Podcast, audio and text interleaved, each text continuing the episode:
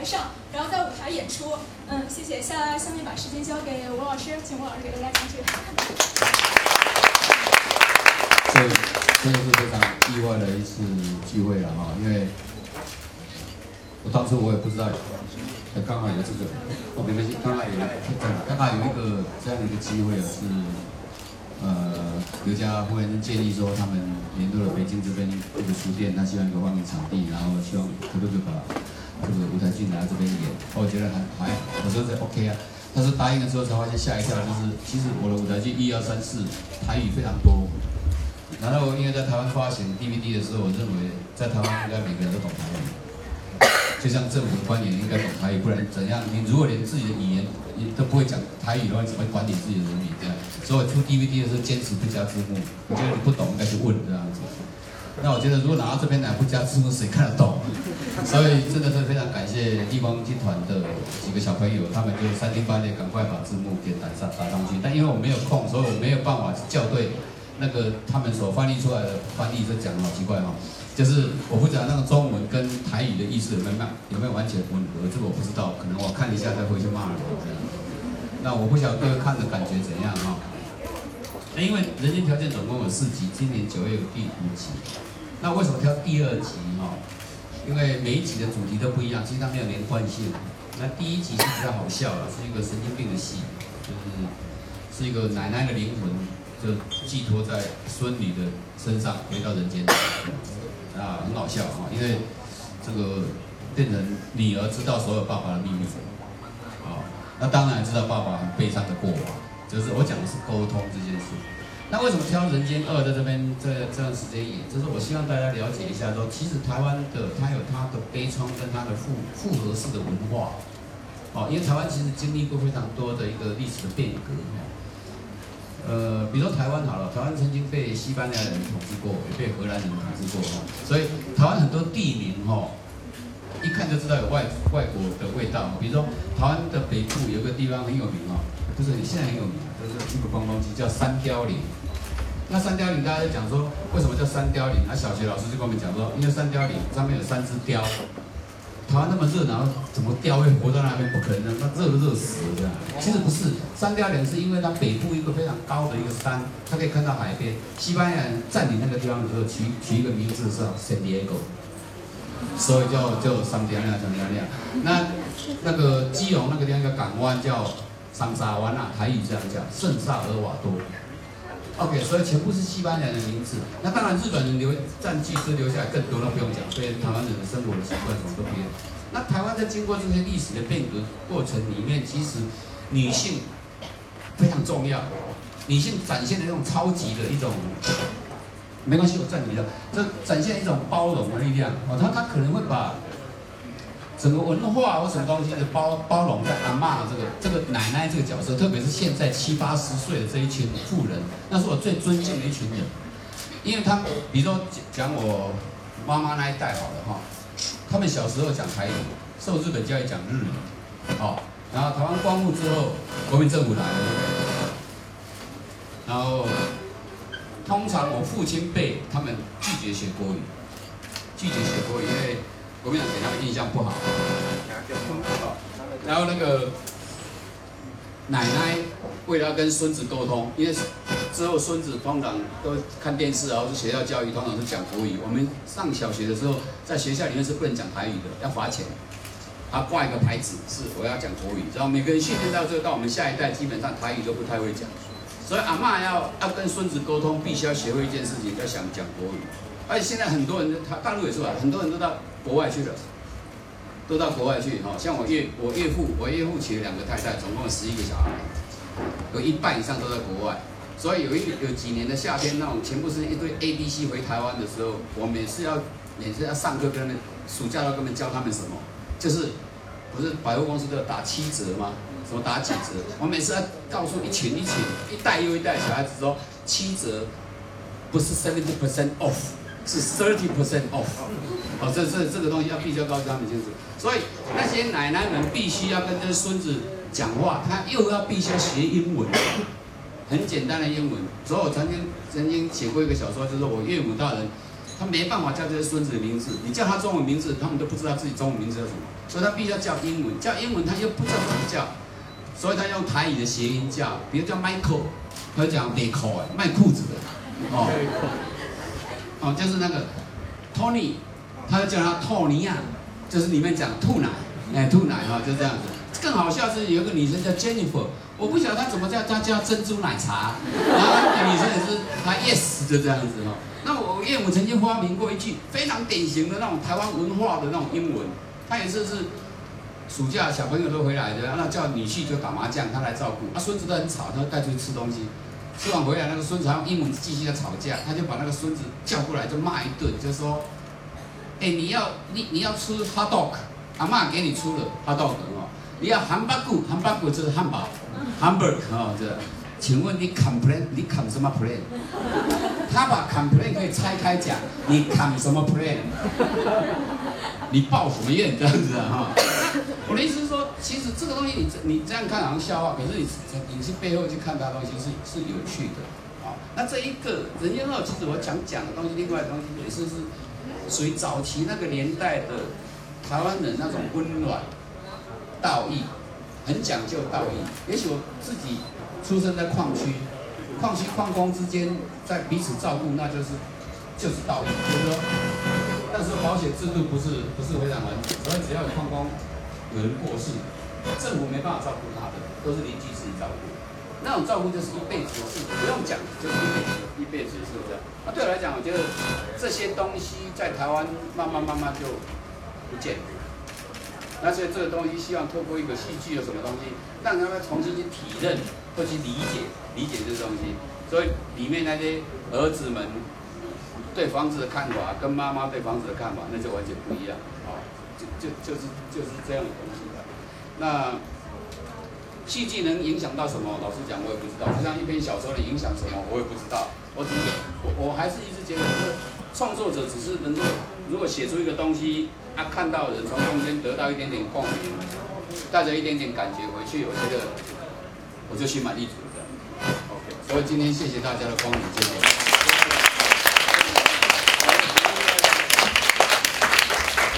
那很巧哦，因为今天我们这一次来是因为紫风车剧团哦，就是七月二十几号到北京大国家大剧院来演这样子。那我的其中一个演的很烂的演员，那个吴雄，谢谢谢谢。他是他刚好是紫风车的呃基金会的执行长哦，所以他也来了，那就刚好就顺便让他随便登台这样子。那他讲的话就不用听听，他其实是很脏的一个人啊，讲话很粗鲁。可是因为执行长这个身份，有时候他必须要表现一点文化气息这样。他是跟别人不太一样，但是他真的演的很烂。Thank you。可是可是奇怪哈。人间二哈，他演完之后，他变成台湾很多中年妇人的最喜欢的。我就问那个女性说：“你为什么会喜欢他？”他说：“很少看到一个男人会终身喜欢那个女人，喜欢她到她不见了这样子。”我说：“那骗人的，他绝对不是那样的。”没有没有，表里一致哦，表里一致哦，表里一致哦。OK，好。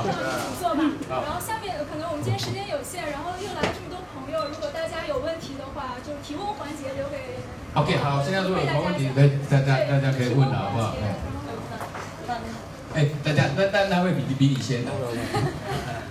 呃，吴先生你好，呃，我就是我的问题是关于这个剧的，呃，在这个剧的始终前后都有呃四个人，就是在一开始就是呃他们所葬在他的这个院子里，对，应该这个意思，呃。支撑着他把这个家业祖传的家业把它维持下来。那我想在在这个最后的呃呃，他把这个地契交给这个孙子的时候，他是说你要把它保存下来，保证这份责任。我想知道您对这个，就是这一份责任，或者是之前他们对他的这种，呃，对这个四个人这种呃营救，或者是他们呃安葬他们的这个做法，有没有什么样的一个寓意？其实其实这次戏的到最后的是不是有一点点悲伤啊？对我来讲，我也不确定哦。为什么你知道？因为当他奶奶死掉，是代表一个一个一个结束，一个历史的结束了。这样，当他把那个企业利利器拿给那个小孩子的时候，他问他都是什么？他没跟他讲清楚，他说这是责任，未来一切，未来一切，弄到您家里决定，就是未来一切全部交代你们自己自己做决定。其实对我来讲，在我这个创作者的立场上，我会认为，台湾要往怎么走，depends on you。我们已经没有时间，或是没有那种那种权利去决定，因为要决要让下一代去决定，你们怎么样去把去认定台湾，或是做让台湾去走哪一条路，这是你们自己的，就这样。其实对我来讲，有一点点。有点悲伤，我觉得是这样。那我的意思是说，当前期的那些人曾经为这块土地做很多牺牲，可是到最后你们都已经觉得一切往利益利这个地方看的时候，其实这个东西怎么看就就就那个哦，比如说以前在两岸在对立的状态之下，都谈意识形态，到后来应该做生意了，把这个东西拉掉哦，比如说。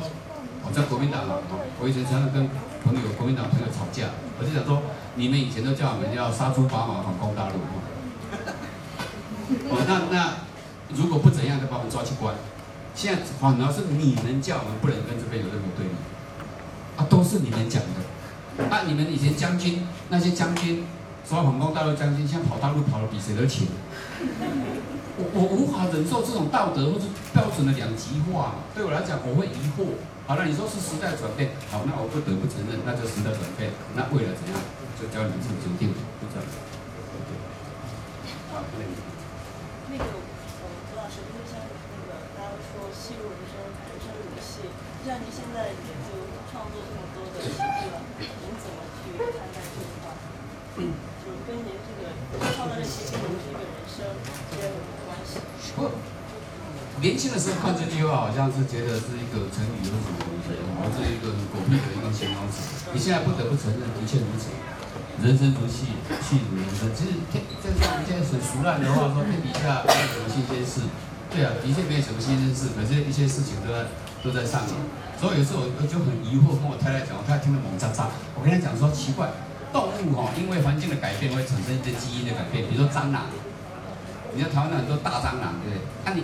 你用那个喷那个杀虫剂，一直喷它喷它喷它，它慢慢会变成怪那个那个转变哦，它会变成小蟑螂，就是不容易一口气全部杀死。它从大只变成很小只，而且数量越来越多，这样会改变。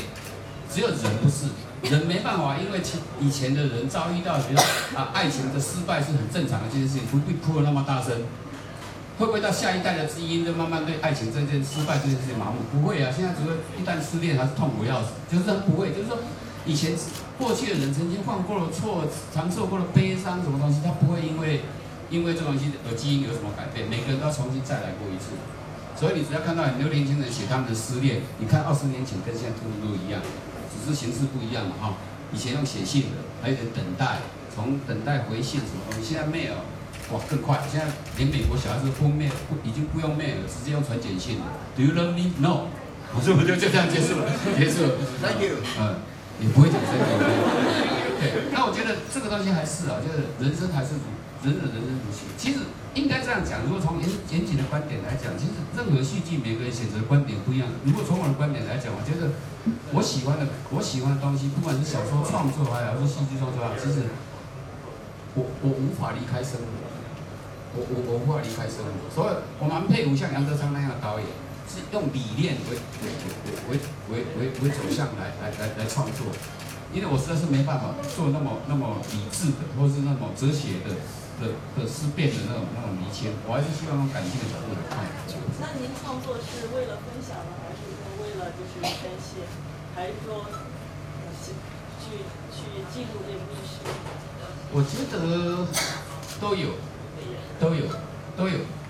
宣泄这个部分也蛮重的，分享也蛮重。比如我听那个故事，我就很感动，我我也想感动的。比如有一天我在读库上面看到一则，我觉得太好笑了，我就写在台湾的脸书上面，那个反应力很强。他是那个 Twitter 上面有一个，他翻译的是一个英国 Twitter 上面讲，他说在一九六九年的时候，NASA 太空总署的最强的运算能力的那个电脑的那个能力等于现在的手机。现在你们各位手上拿智慧型手机，可是那时候人是用那样的电脑去发射月球，呃，发射火箭登陆月球。我们现在人竟然是发射一只愤怒鸟去撞猪。我觉得这个实在是太有智慧了，这样子，我就写在，就就会把它弄在里这你你就觉得这讲的有道理，你希望这种东西去分享。另外一种宣泄也很有可能，就是说，你遇到某些东西的状况之下，就像各位如果看过这些那些事里面，看到有一篇叫那叫遗书，那其实这所有的结构跟长度跟其他都都不一样，但是。我已经很久没写东西的时候，朋友叫我说一定要在几天里面交稿。我觉得我挑了一个东西是放在心里面很久的，然后我觉得如果要写，应该把这个写出来。所以你那个东西就会一个晚上把它写出来。那种感觉是好像你不是跟谁要说什么，是你跟自己。你你你跟自己把心里面某些东西干脆就把它掏干净了，就这样。那对我来讲，那是一种宣泄。所以我是一个。非常 啊敏感，某些东西很敏感的，而且喜欢自寻烦恼的那种人啊。所以我我常常感谢，真的蛮感谢上帝给我两两件事情做。一件事，我蛮喜欢阅读的，阅读里面可以得到满足，还有书写。哦，如果即便不投稿，有时候写一些 note 也不错。但是我现在到这种年纪写 note，通常都是有锁码的。就是我在我电脑上面一定有密码。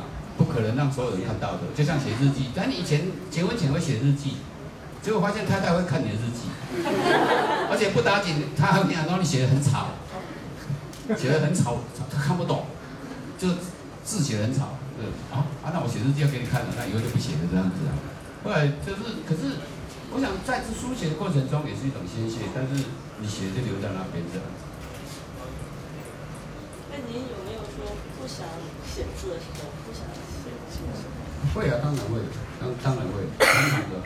就比如说人家答应您的专栏的时候，不想写了。哎，你在讲到我痛处，你在讲到我痛处哦，真的是。对，常常啊，常常这不是就是写写写写到就写一封信跟他告老，就说此刻的心情跟什么东西已经无法写出来。所有朋友就，比如他们都做杂志的编辑，就会唉声叹气，然后跟我商量说，不能这样，你两个月写八百字。那我就觉得说不要不要，然后一直劝劝劝劝到最后，他一定要逼到我最后答应，答应可是他就写不出来，我还是没有交稿这样，所以就几次之后他就死心了。就是还是没有勉强自己去写。对啊对啊，常常吧，我觉得常常没那么厉害了，好像不是那么厉害，什么字都可以写出来。还用话筒应该能听到吧？听到没有？听众听不到。那个吴老先生您好。看了您刚才那个剧之后，你叫他吴老先生。哦，微博上面是吴老先生，你没你不能是自己坐下来。这个主角就是这个朋友十二人，对对对，有点让我想起《恋风尘》这部片子里面的男主角的这种感觉，也是这样，喜欢一个自己喜欢的人，但是无法摆脱这种恋。然后您觉得您是不是是是着意在塑塑造这样一个类似的形象？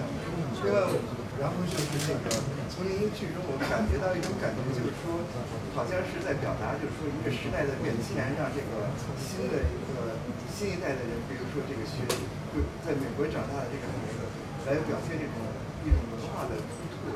您觉得这个这个表现的，主要是？是是这样一种时代的变迁吗？我是做那个电影专栏的编辑。前一阵儿我刚刚我们做了一个那个专题，是您知道日本的当年像金二郎有一个《东京物语》，对，也是这样，就是第二代人，然后对前一代他们母亲父亲的这种冷漠，还有他们去世之后的各种反应，也是一个变迁。您觉得这种时代的变迁对社会的改变，在这种电影中的表现，是不是一个全世界都共同面临的一种？这种普适性的问题呢？呃，应该这样讲啊，就是我我只关照到我所认识的世界，就是台湾那样的那个环境跟历史走向，它这个我我我不知道大陆这边是不是这样子，是不是这个家庭的东西？如果我看很多小时候，就在文革时代，很多家庭就已经裂解开了。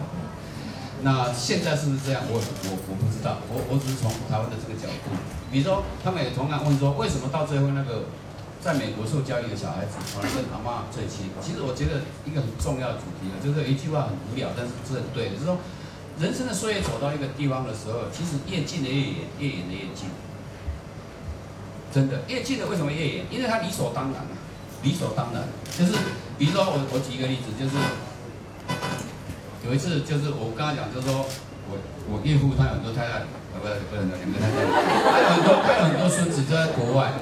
你知道有一次美国的大美国的暑假作业跟我不知道中国是不是这样啊？台湾的暑假作业我觉得我很愤怒，就是老师做他们做一些做不完的习题这样。那美国他有时暑假作业是很熟的，他比如说他有一年他暑假就是说去问一问去，他主要主题是你要写一篇文章一个报告，是要想去访问那些活过二次大战的老人，让他们讲二次大战的过程，他们在做什么？哎呀，他就回来台湾呐、他奶奶就是二次大战呐、他就整天问他奶奶什么是什么是什么是什么是，其他台湾的孙子没有人要听啊，因为理所当然。对，阿嬷讲什么？哎，又来了。我讲啊，爆炸以前的时候很穷啊，什么东西都没有东西吃啊，配给什么东西吃啊，哎呦又来了这样子。可是对那些一很远的孙子来，他把他当成小说，当当成故事听。后来写完那个报告，我说我要是老师，我给你 A 加，因为他写的实在太好了。他从妈妈从从那个他阿嬷年轻的时候，甚至他问到什么？问到阿嬷从来没跟他其他孙子跟儿子讲过的，他暗恋过一个警察，而且是日本警察。那这个东西，我觉得那个东西是有趣的，是是是是是是是，我觉得是有意是有意思的。然后就像那个老外那个外外外国回来的孙子，就是说他会问阿嬷，然后阿嬷那天跟他讲了非常非常多的故事，特别跟阿公的的的的故事这样子，他开始理解他上一代什么。那因为我们很近，所以很多东西是觉得理所当然，就是因为太近，生活就这样子。看这个，啊爸爸就这样，啊妈妈就这样子。我也不想去知道爸爸年轻时候到底怎样，他有过什么忧愁，青春期有什么困扰，在早前人生直直至的时候到底有什么悲凉、呃悲哀或是犹豫，我们不会去问这个。大概大概是这样。再问您一个问题，就是之前他们几个人在那个外面河边儿，那个埋下的这四个就是遇害的人，呃，我不是太明白，就是说具体他这四个人，他是在暗示着什么呢？哦，没有，在台湾二二八事变的时候，就二二八事变，讲民国三十六年清剿，国民党清剿的时候，枪毙太多人了，而且是串成一串，串成一串，枪毙之后丢到烂头，就这样。其实那时候死掉很多人。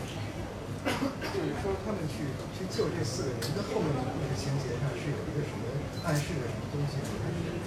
也没有，我讲的很简单，只是一个道理，就是他飘到我家来，我觉得我应该让他们安住。那那个年代，你不敢去告诉人家说，我埋了四个人。你如果埋四个，你完蛋了。我跟你讲，你你这一家子的，它它里面有个很重要的对白，所以以前不敢跟人家讲，是怕子孙受灾殃。现在不敢跟指数那个那这个讲，是他他们会笑话傻，就这样。现在真的啊，你讲大义，不是大家都知道你傻啊。对啊，四个陌生人你放在家里，然后为了他们，你就这样房子就不愿意怎样，不愿意太好笑了。对，现在如果从现在观点来，不符合经济效益嘛。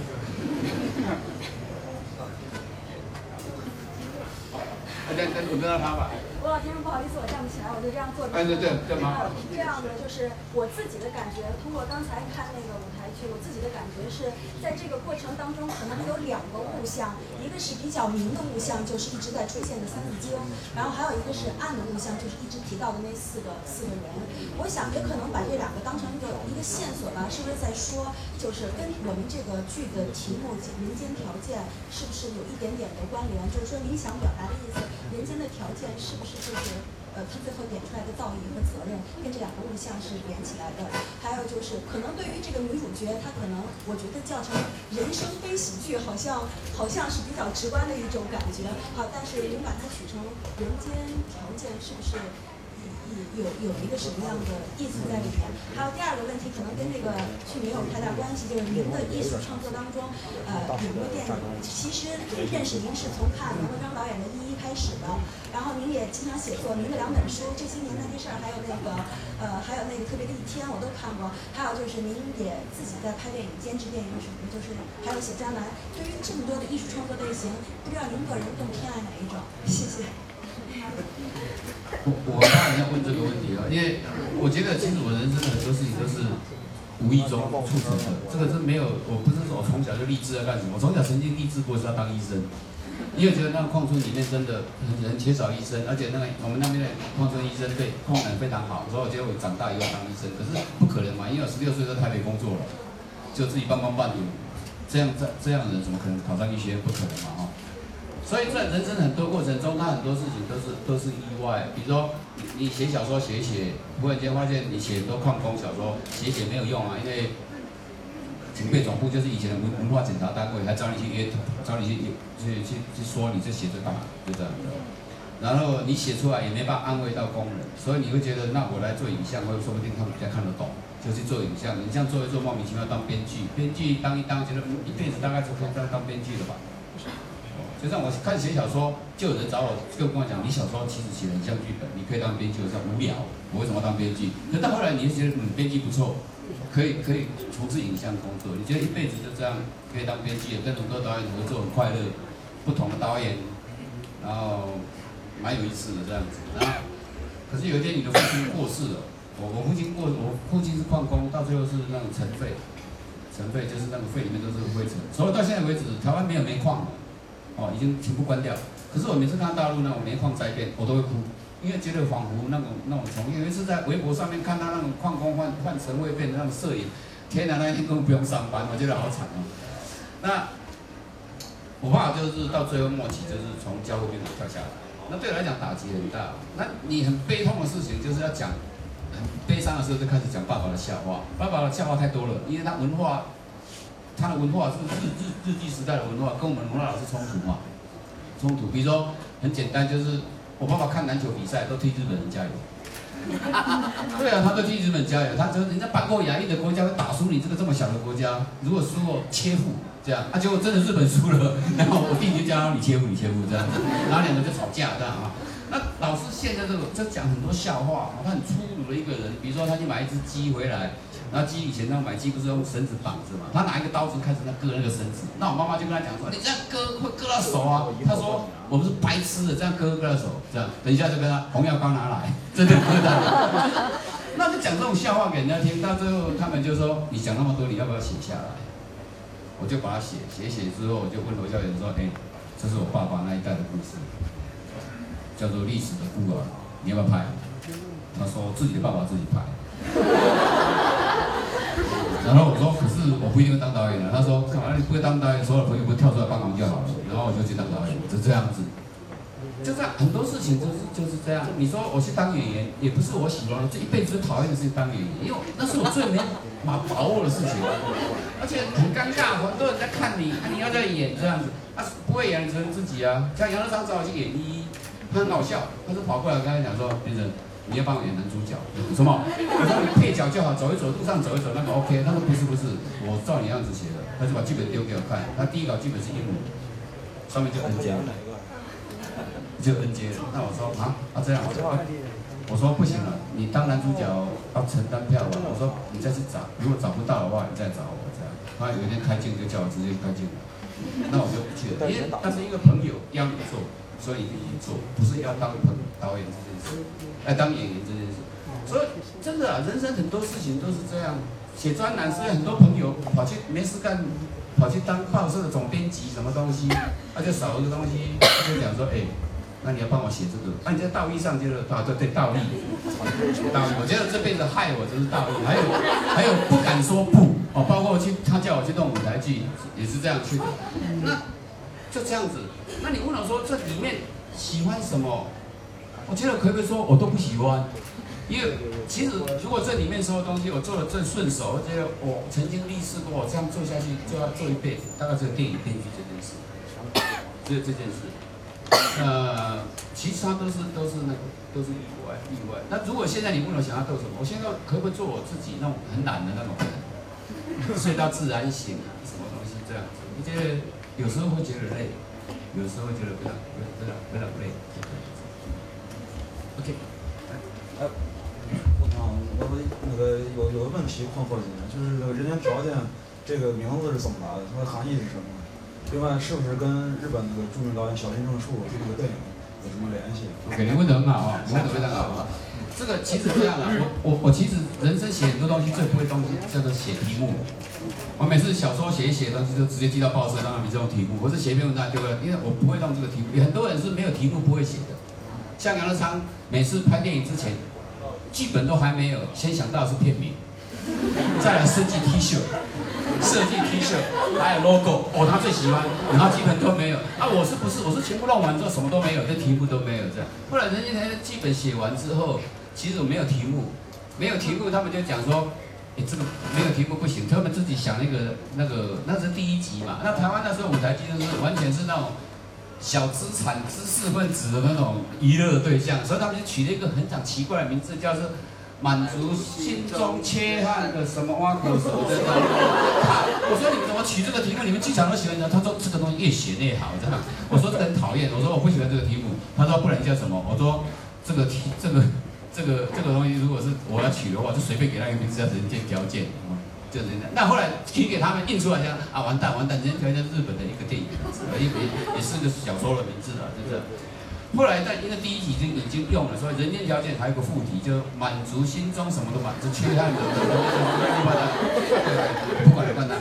后来第二集就是继续就是人间条件，可是我都给他一个副题，都给他一个一个一个一个。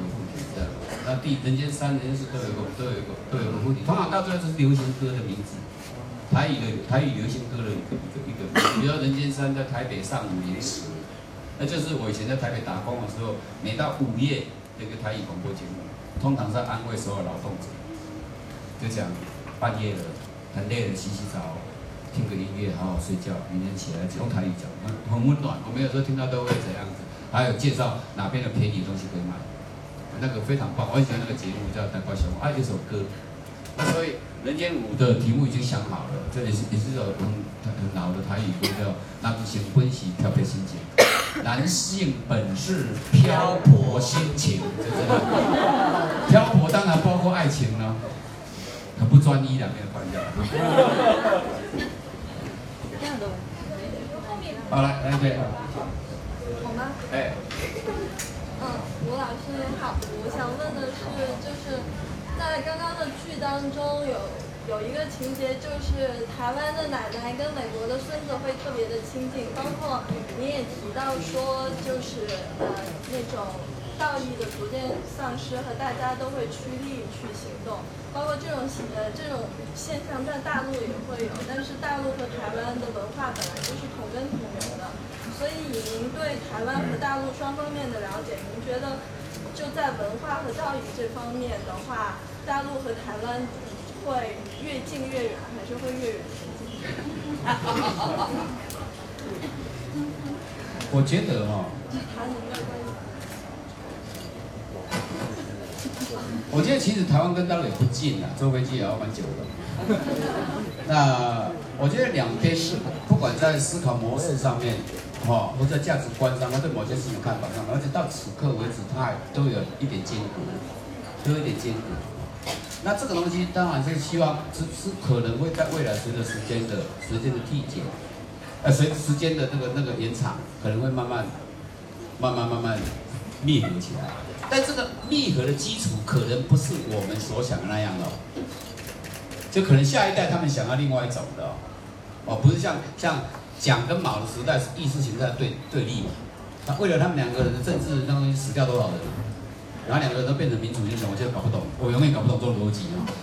然后，可是到后来，像像现在好，现在现在是经济上面的，每个人都希望在经济上面得到一点，就是彼此能够能够能够能够能够那个东西。比如啊，中国会这样，台湾如果签这个话是让利，这台湾人听起来听着不太爽哦，让利哦，这好大，这福利点给你们赚的，有有那种感觉对不对？那每个世代都有每一个世代的想的的的的一个一个标的在那边。那我觉得这中间还是有落差嘛哈。那你在下一代，他们可能会结慢慢慢慢会灭合起来，灭合起来到底是什么东西，我们不知道，说不定不是我们上一代所想的所想的那样子，对不对？比如说，大家如果说台湾结婚结的越越结越多，什么东西就越来越越越越越密集有什么东西，他们说不定两个会联合，两个会怎样，没有人知道，这个东西没有人知道，也不是我们一我们可以去左右人家的，就像我都没办法左右我子女。以后会娶什么样的太太？我怎么有办法去预测我们的下一代会来这两个两地会走向什么样的模式？我真的没有其他那些历史学家或者某些经济学家那么乐观。我我觉得一切顺顺顺其自然就好。就像很多很多人问我说：“你人生的格言是什么？”我就一直在改变。到现在我很清楚了，自己的的人生的选择东西叫随缘尽力。好，OK OK。好好。啊，我有两个问题，一个想问那个吴雄老师，你在你在这个，你在两次两次说吴老师很可爱，那是即兴发挥的吗？对对，他故意闹的，不是啊，因为他你们我不晓得这个这个这个这个这个这个是录影的东西是怎样，因为。他其实是一个很哗众取宠的演员，很大。他你知道他演一演会跟观众在那个东西要求我们，我常常形容他是祈求掌声式的表演方法，你懂我意思吧？哈，所以观众祈求观众掌声。那其实他他里面他他是要故意去去制造一点点那个那个，他很无聊。其实，在台湾现在很多人认识我，所以。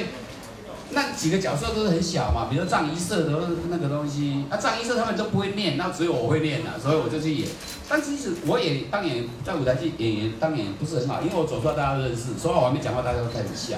啊，他因为坐在下面，他他发现有人在笑，所以他故意就加强。他甚至把我在台湾拍的一些广告那种大家耳熟能详的对白，他就在在那就就会就会讲出来，所以他是一个不及格的演员。哎，我就是我，我也发现你一直就是在演一些小小角色，三个小角色。你有没有想过要演一个稍微主要一点的角色？对因为我最怕演当演员，我刚刚已经讲过，我非常怕当演员，那是我很没有把握的一件事。不想吗？啊？不想过一下吗？不想，如果 A 片就可以演。他演的又不好，干嘛要教他演？没有，你说，你说，对对。我吴老师，我非常喜欢你，然后我就 先表白一下，然后哦，我看了你的短篇小说，我觉得写的特别好，我觉得你有点像是华语界的那个欧亨利莫泊桑的感觉。没有没有没有没有没有没有。呃，我很喜欢，我是个学生，然后我想问一个问题，就是我听过朱天文的他一句话，他说他很羡慕呃大陆的阿成还有您。说，因为这样的人，他经历过很多苦难，他可以把苦难变成一些东西呈现给大家。我想问一下，啊，你的作品里面很多苦难，但是是怎么创作的时候是一种什么样的心情？然后你写这些小说的时候是有什么诀窍吗？因为我们那么喜欢。苦难不好啦，我都希望人生能平平淡淡的哈，苦难没有人愿意来，但是我觉得。有时候苦难是什么？有些人苦难是一直往肚子里面吞，吞到最后他变成了病。那我觉得其实这些写作者还蛮幸福，就是因为苦难，所以他可以，他因为写，所以他把它抒发掉，他就是一种移转的。当他看到读者给你的回馈的时候，我觉得某些东西就已经是一种一种移转。所以我基本上我觉得我们是幸福的这样。但我想很多人他有更多苦难，但是他他不知道怎么表达。那我觉得表达这件事情有时候是一种。本能或是才能，哦，那我觉得我本身本来是不是会很会表达的。后来我到老的时候去回溯的时候，觉得我其实蛮感激自己的父亲的，哈，就是你从小就被被不是被要求，而是被训练。